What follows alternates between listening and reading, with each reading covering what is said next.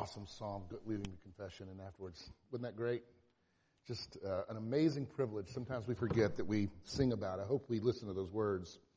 You know, we are, as you know, in the midst of an Advent season of the church. And of course, our theme is John 1 5. The light shines in the darkness, and the darkness has not overcome it.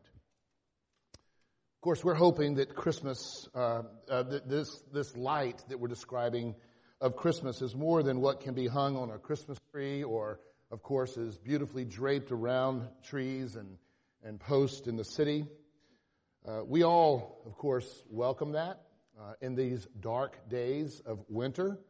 Um, they bring something of a, of a relief, but obviously this is not Christmas, uh, at least not in terms of what we want to celebrate. It's true, we will experience the longest night of the year in just a few days. I guess everyone knows that, December 21st, uh, the winter solstice. And remember that for ancient peoples, especially who worshiped the sun, it was a time to mark the end of a long day. Uh, these days of darkness, and they gave thanks, of course, to their solar deities uh, for the return of the light and the heat in which their lives depended. Christendom then christened that, these pagan holidays, as a kind of co opting of the world for Christian use as ever there was. And thus the ancient antiphon or the chant, O radiant dawn, splendor of eternal light, sun of justice, come and shine on those who dwell in darkness and in the shadow of death, an ancient chant. Uh, in response even to the the, uh, the pagan solstice uh, celebrations and deities. Herein we see how solstice celebrations are turned into Christian holiday, where the cosmic contrast of light and darkness common in nature's seasons is turned towards thoughts about a transcendent light as to radiate the light of human flourishing and redemption against the shadows of darkness that lead to human depravity. The darkness we think of is all around us prejudice, greed, envy, bitterness, hatred, injustice, abuse of power, sexual abuse, oppression, moral ambiguity, deception, lies, gossip, slander, terror, anger. It's pretty common, especially these days, to hear people speak of darkness. These are dark days. We do live in a particular season of that darkness, of course. Altogether, a kind of human lostness that yearns for global restoration and human redemption. So, to be clear, at the heart of the Christian message is to distinguish the radiant light that is not overcome by the darkness of this world, as a light not of this world, and whose kingdom, therefore, is not of this world. Now, this is particularly difficult because at the very DNA of Christmas is a DNA of syncretism. A DNA that began with co opting a pagan holiday for Christian purposes.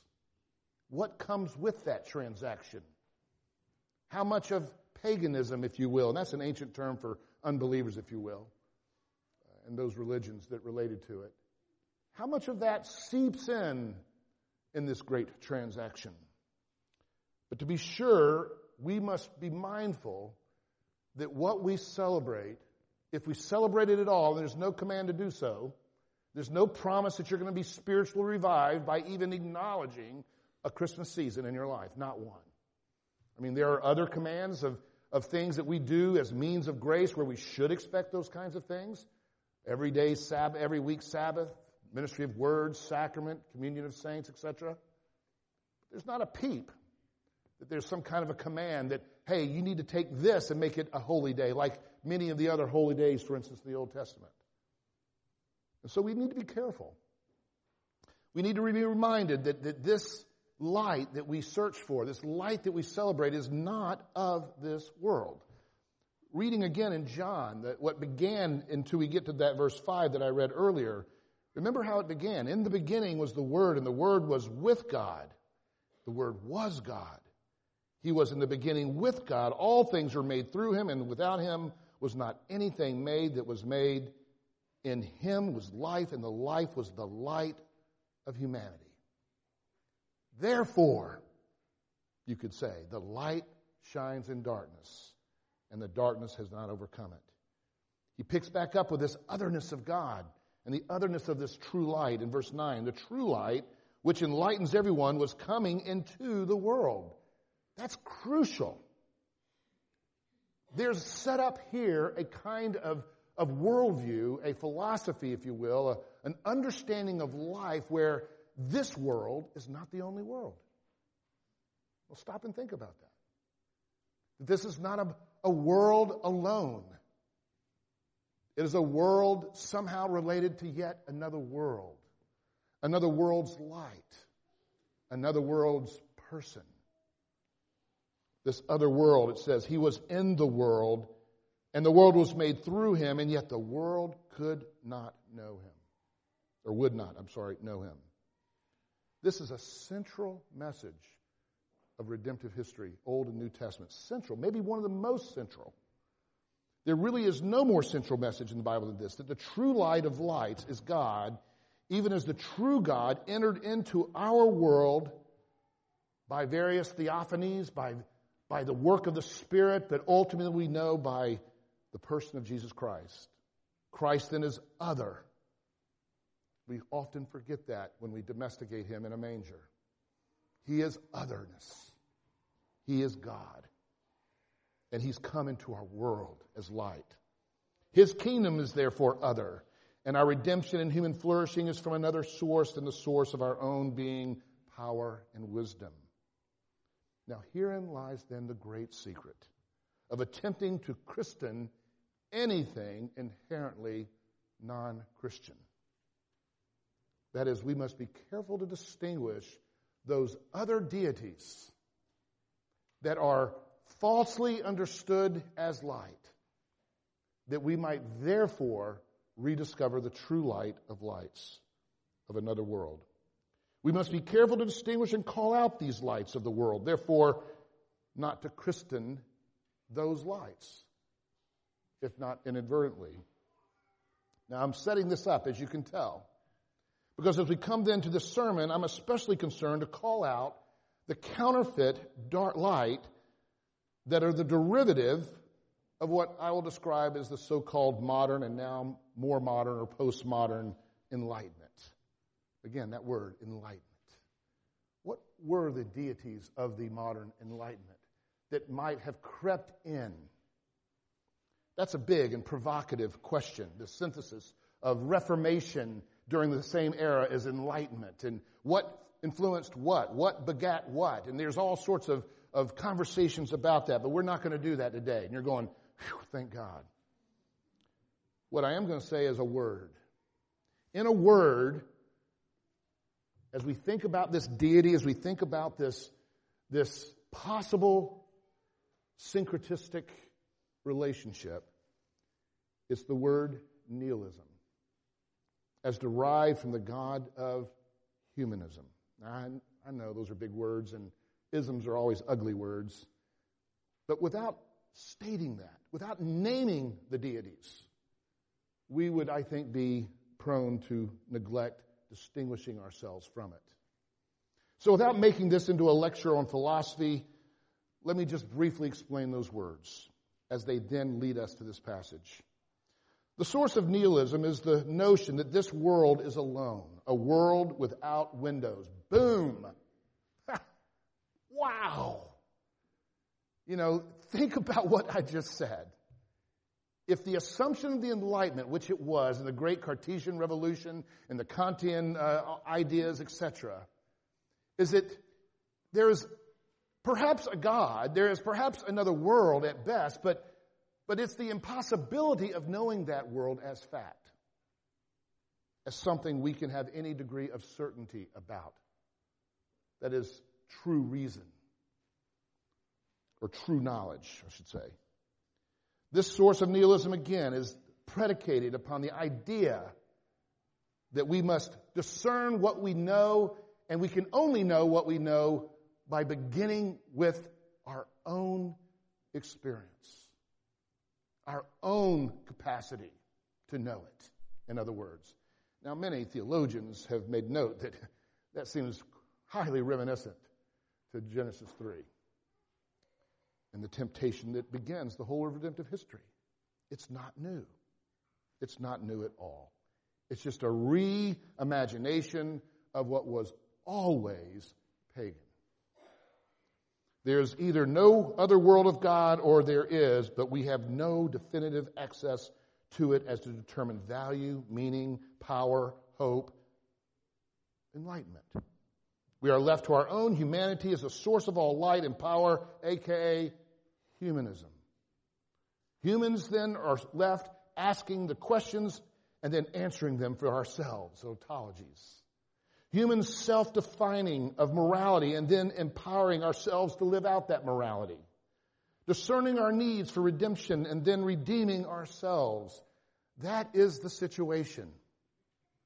Over time, this, of course, will lead to exasperation, frustration, skepticism, cynicism, and finally, nihilism. Albeit armed with this philosophical assumption of a world isolated from any transcendent world of power and wisdom. What is here in John summarized as light. Now, what is nihilism exactly? Well, there's different kinds, but they all form the same gist of it.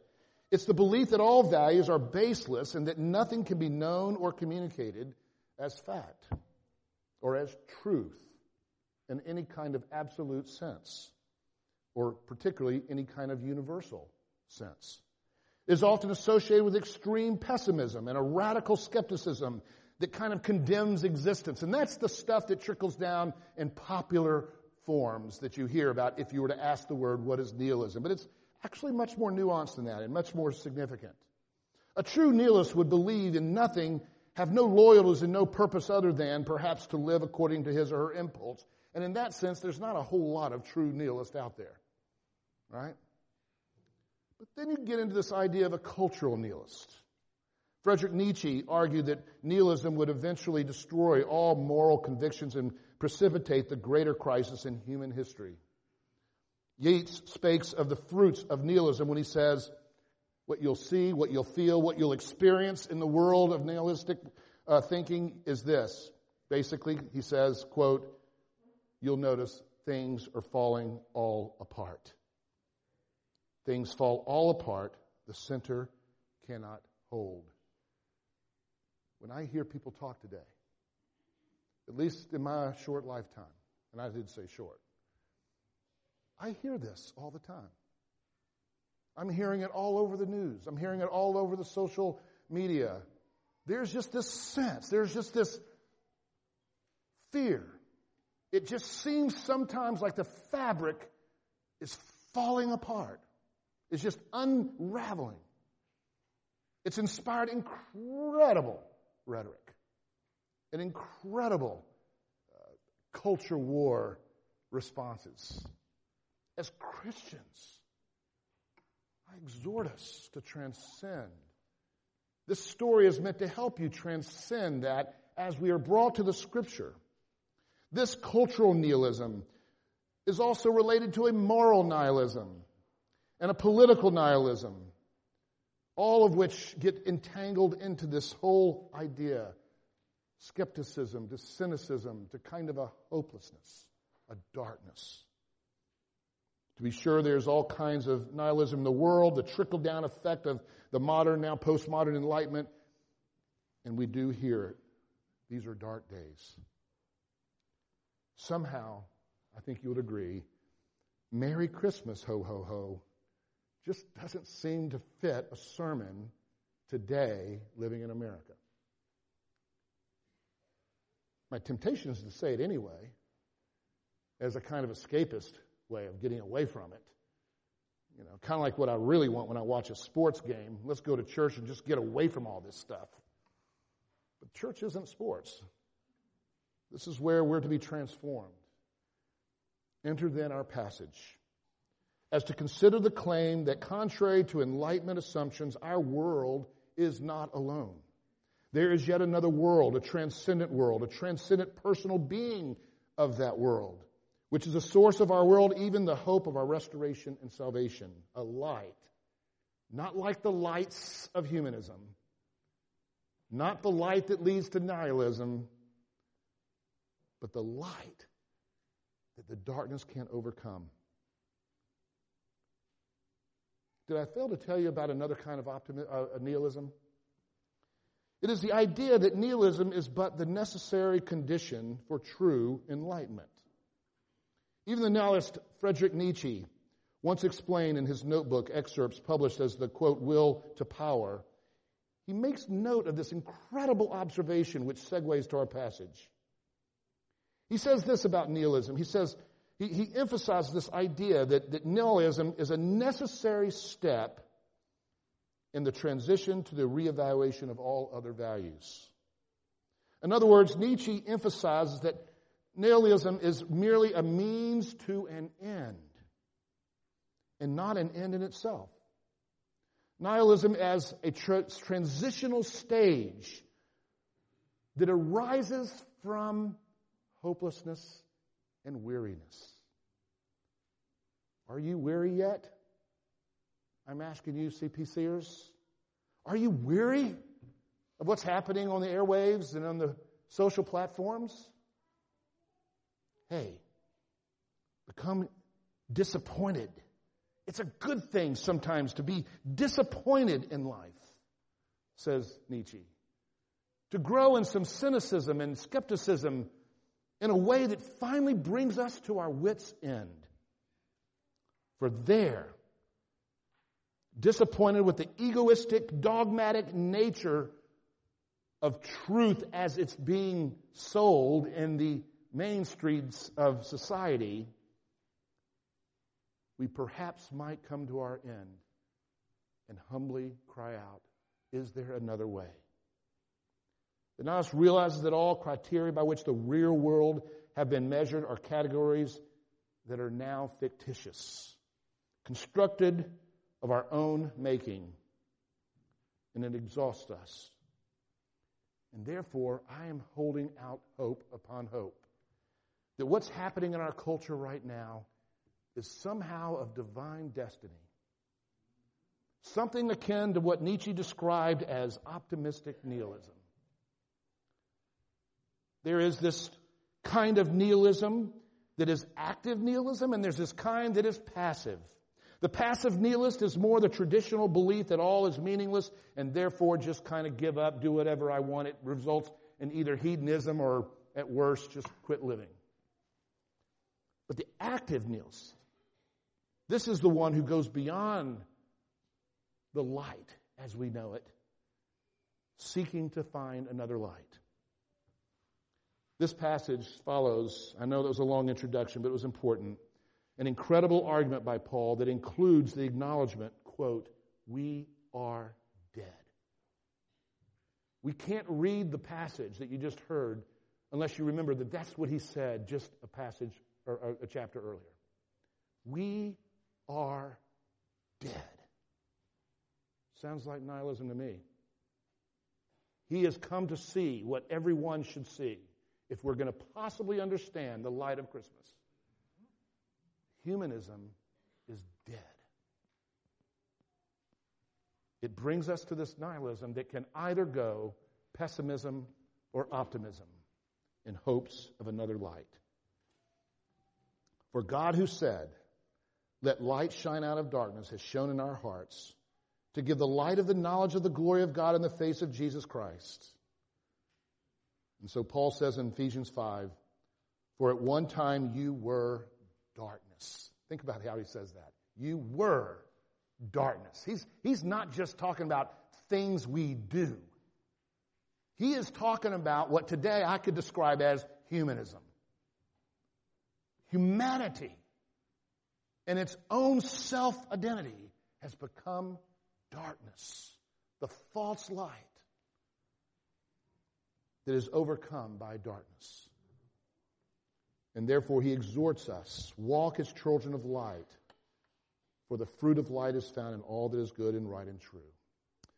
Father, help us even briefly to encounter your light here. Help us, Father, to enter into this season with a willingness to be active for a willingness to put on our brains and not just escape, to see the darkness, to feel the darkness, to even embrace the nihilism of it all, and to do so vicariously on behalf of the people we love and work with every day.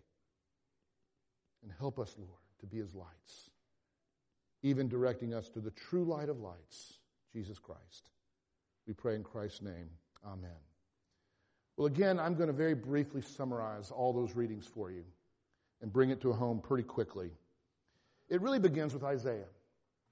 Isaiah the prophet uh, lived in the 8th century BC, Israel.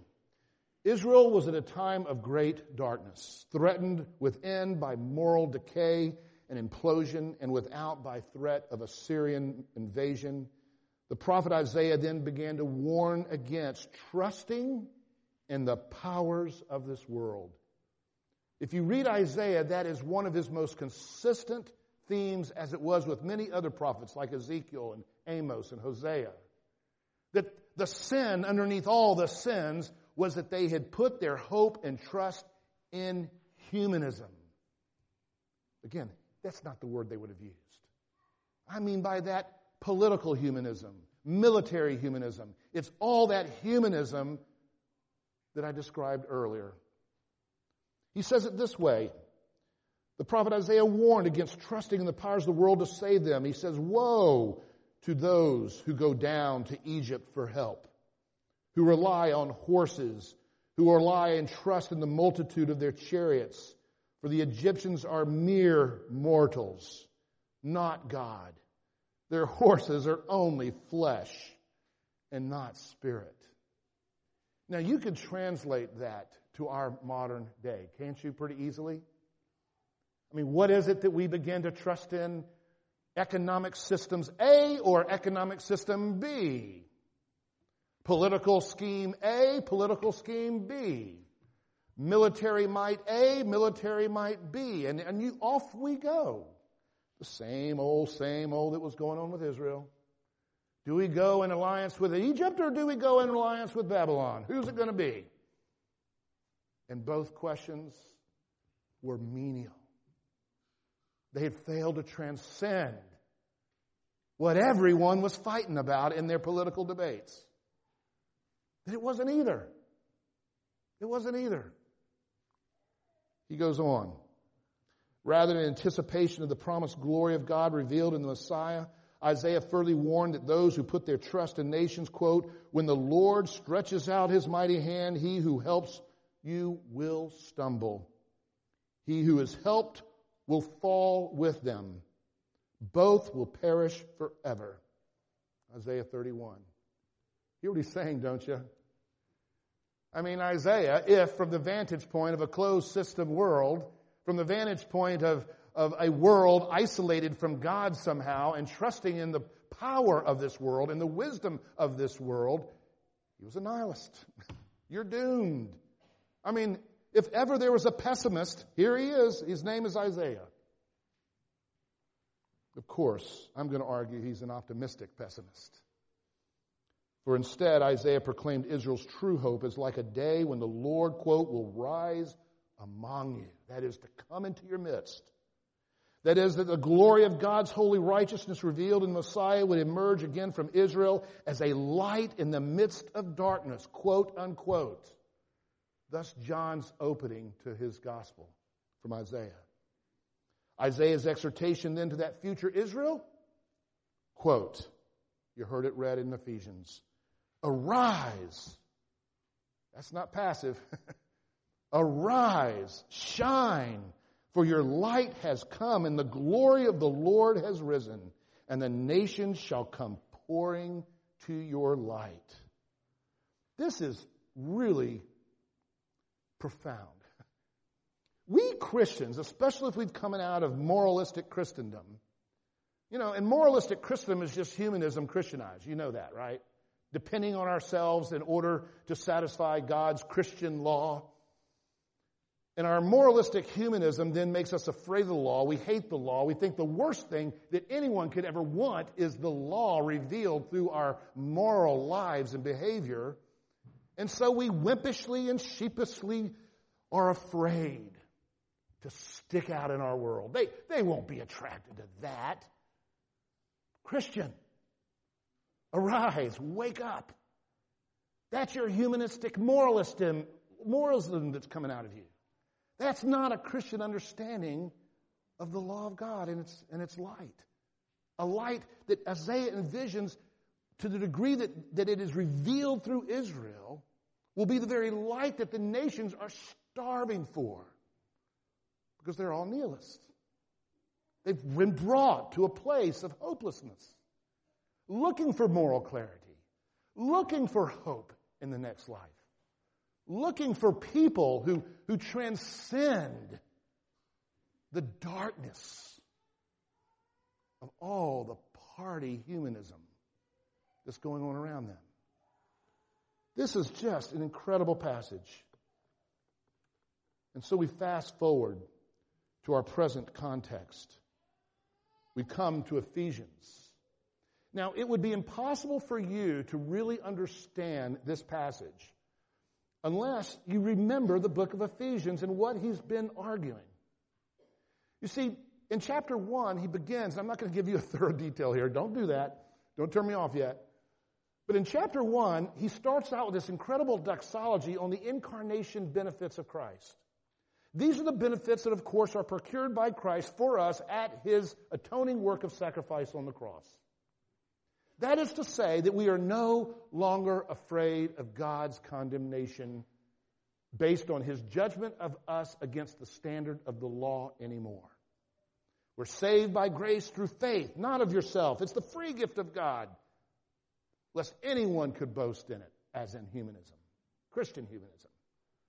I would say there are a lot of us, if you're not still there, that came out of Christian humanism.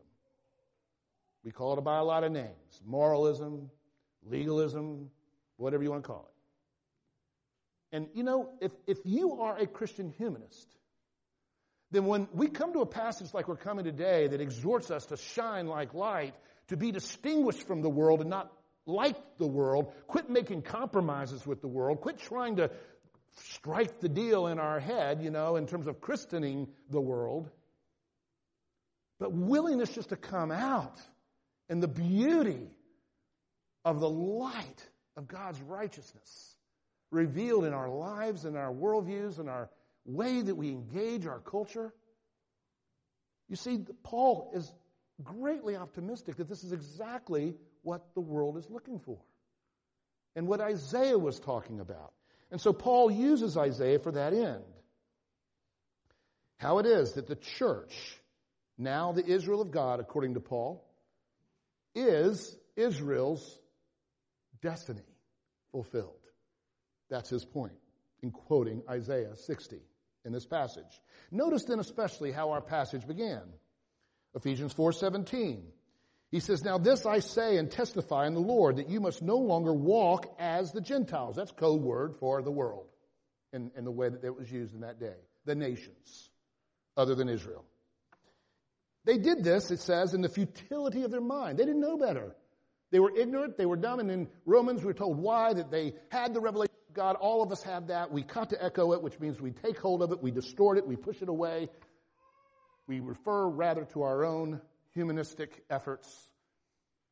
And in doing so, he delivers us over to that where now we are no longer, we are blind, we are ignorant in our arrogance, our egoism of humanity.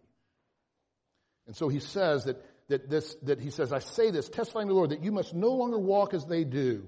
And here's the way he describes in verse 18. For they are darkened, alienated from the life of God because of the ignorance that is in them due to their hardness of heart. And then, after a rather transcendent moral description of the kind of righteousness that the church is to live amidst the world, and we'll just pop on it briefly and maybe talk more about it down in the sermon discussion today. But after this lengthy description where he reimagines the, the Ten Commandments literally, now I don't know about you, I'm sitting here thinking, now, if I'm going to go out in the world, the last thing I want to do, I think that's going to woo people of the world is talk about the Ten Commandments. But again, that's coming out of my Christian humanism background, where it scares the bejeebies out of me to talk about it. especially the way Christ talked about it, because he talked about not just what thou shalt not do, but he assumed the positive what we should be doing.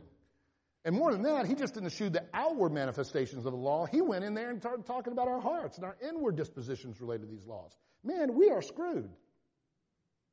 And of course, that was the point. To inform the Pharisees that you've got to stop your Christian humanism. You've got to turn humbly. You've got to become a, a nihilist, hopeless, pessimistic about yourself before you could even possibly see, there sitting in front of you is Jesus the Messiah, the light that darkness cannot overcome. And so there he goes. He has this long extended thing, and I'm skipping over now many verses, and I come back now, and he says this Do not, therefore, at the end, be partakers with them. For at one time you were darkness, talking to the church, but now you are light so walk like it. That's paraphrase. Walk like it. You are the light. So, doggone it. I can hear Paul say in his, in his breath in ancient Near Eastern fashion. Walk in it. Walk as children of light, is the quote. And that's where we come to this amazing passage that quotes and utilizes Isaiah. Take no part, he says, in the unfaithful works of darkness, but instead expose them for it is shameful even to speak of the things that they do in secret. For whenever anything is exposed by the light, it becomes visible. For anything that becomes visible is light. Therefore it says, Awake, O sleeper. He's talking to us, Israel. Awake, Israel of God, the church. Arise from the dead and allow Christ to shine upon you. Look carefully then how you walk not as unwise, but as wise, making the best of the time. That is the age that we're in. For the days, this present days, this age of redemptive history, post ascension, prior to his return, this days are, quote, evil. Okay, I want to slow down a little bit. What's going on here? What is this light in relationship to the world? Well, notice there, especially how we are once darkness, but now we are light in the Lord, just as children we are to walk in the Lord. And then he goes on and he quotes the expectation that was given to us by the prophet Isaiah. And especially here, he's talking about Israel, who's come to their wits' end, who has turned away from their humanistic reliance upon nations and political states like Egypt and and Babylon and Assyria, and you can name them. They all kind of got in there. And he says, when they have finally turned away from that and they have turned in the expectation of a kingdom not of this world that would come to this world in the person of the Messiah, as revealed and as accomplished as to expose the righteousness of the law of God that is, that is all a flourishing law, a law that would make us to flourish as a human race when they rise up and shine like that, things will be changed. Listen to Isaiah 9. We quote it every Christmas. The people who walked in darkness have seen a great light. That's what we envision happening. Those who lived in a land of deep darkness, on them light has shined, for a child is born. That child was born. He lived. He transcended the kingdoms of this world. He never once in his life entered into their politics, into their messes of how they were, you know, returning lies for lies and lies for lies and all that mess that's around in their day no less than ours. He had a way of transcending it all, living in his very being the very commandments of God perfectly in a way that made the nations come that allowed for the people of the world to desire again outside of that pessimism. These are days of opportunity, in other words. That's the way that you should read this passage. These days of darkness, given that this very darkness is the means of, through which people are brought to their kind of existential nihilism, are the very days that are our, opportunity. Notice what he says here. He says, in this word, it says two times it's used to describe Christ's work in saving us, and it's this word to ransom. So the way your ESV would read it is, I'm getting minutia here just for a minute, making the best use of your time. That word, the best use of, that is the word, and why on earth, English translated otherwise, I don't know, is the word to redeem. To redeem the days is what he's saying. It's used four times, always in this redemptive context. And it's a day of opportunity that's being affirmed here. In John 9, Paul would talk of it this way We must work the works of him who sent me while it is day. For night is coming when no one can work the work. See, Christ is envisioning in a day, as the whole Gospel of John's directing us to his ascension ministry, when there will be great opportunity after his ascension, before he returns. Peter was once asked, Why is God delaying? Why is Christ delaying and returning? And, and his answer is, Don't you understand why? Because this is a day of great opportunity. I mean, more people have been saved, more nations have been engrafted into Israel since Christ's ascension than thousands and thousands and thousands and thousands of years before it. However long you think the world exists, I guess. I ain't going there. You see, that's, we forget that. The one who testifies to these things says, Surely I am coming soon. Amen. Come, Lord Jesus. These days are anticipating those days the cataclysmic coming. What does he mean by the days are evil? Well, he's talking about, again, these last days. And we see this description quite often in the Old New Testament about these days, these last days, that they would be evil. That's just another way of saying there's going to be darkness. So, Christians, nothing's surprising us here, right? Nothing surprising us, okay? Take a deep breath. These are dark days. So were they then. So will they be after us. It's coming in many and various manifestations, and it's all as prophesied by Isaiah and Paul, even now for us in this text. Paul says to Timothy, Look, Timothy, don't be delusioned here. Don't, don't be misled. Don't you know? The Spirit expressly says that in the last days some will renounce the faith by paying attention to deceitful spirits and teachings of demons. He then goes on to say in 2 Timothy, you must understand this, that in the last days distressing times will come. People will be lovers of themselves, lovers of money, boastful, arrogant, abusive, disobedient to their parents, ungrateful, unholy, haters of good, lovers of pleasure rather than lovers of God. Wicked people and impostors will go from bad to worse, deceiving others and being deceived. Did you hear that?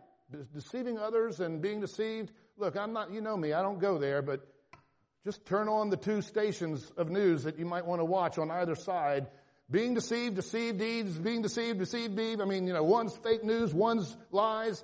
I mean, these people come up with massive amounts of data if you've watched both to illustrate how both are deceiving the other and they're just reacting to their deception by, well, I guess deceiving. I, it's mind boggling. And I'm wanting you to hear that because how silly it would be for children of the light to even touch that, to traffic it. Oh my God. This is what Paul's saying here. You guys are different. Be different. Be light. Show what real light is. The light of the Messiah. And I'll tell you, if you go through the things he describes here, he talks about the speaking of truth in love. I have a whole bunch of stuff here. We could talk about that in sermon discussion if you want. Quoting from Bonhoeffer, particularly in his particular struggle to speak the truth in the context of Nazi Germany. It was really quite fascinating what he, he, he uh, explains. And I think it's very relevant to this passage.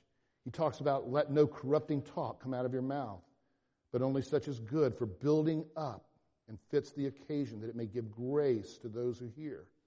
And so do not grieve the Holy Spirit by whom you were sealed for the day, here's that day, the day of redemption. Think about that. Having put away falsehoods. Are we guilty of this, church? Well, probably are.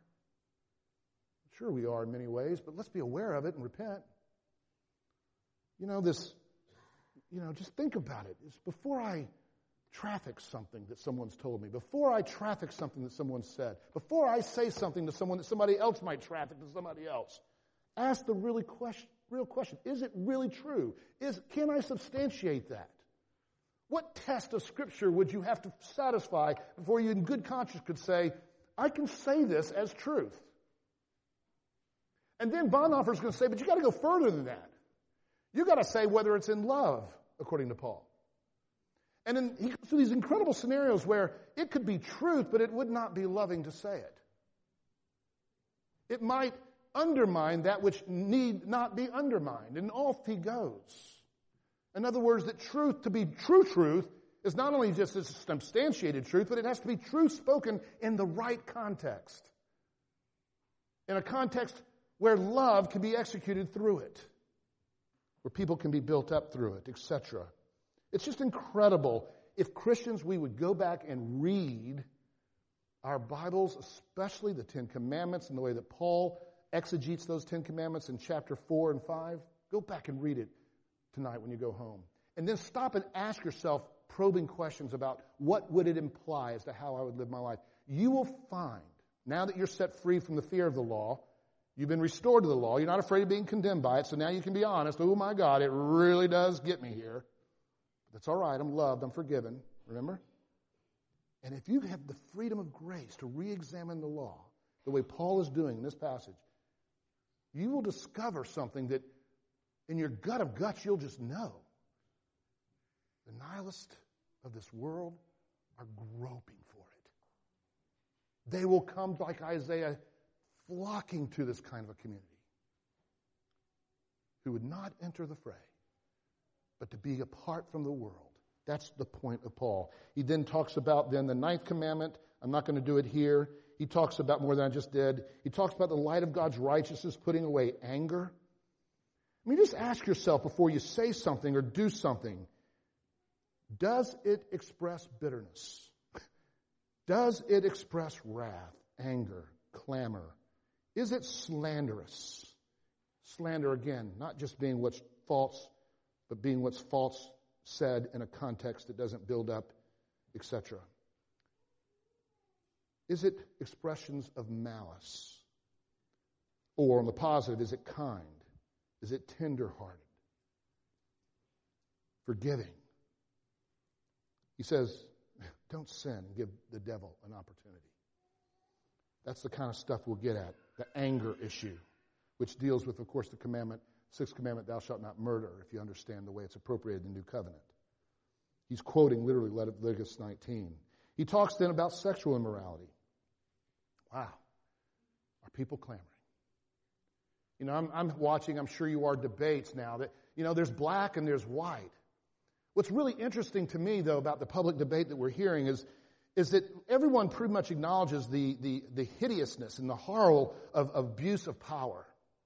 And it's true that much of what we're hearing is an issue of abuse of power. But for the Christian, it's more than that.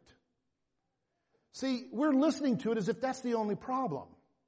For the Christian, we're going to say it's what? It's the debasement of sex. It's the basement of a human being treating this person as an object, not as an imago Dei. Who more would have a moral compass than Christians when interacting with one another?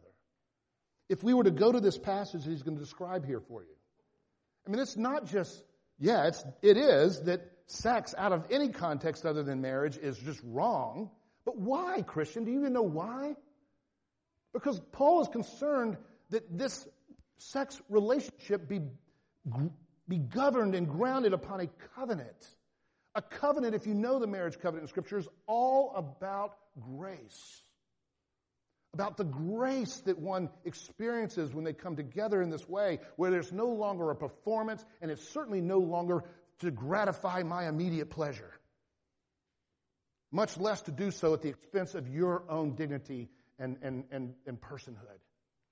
We have such a corner on this stuff if we go back and learn it. Not as something we're afraid of and ashamed to talk about, but rediscover it in a way that we can say it as good news to our world, not in a self righteous way at all, Always confessing our own struggles with these things, of course. But to be able to do it, I, I just plead with you with Paul. We need to turn the corner on what's happening in our world. Rediscover the light of the gospel. Sex is never casual.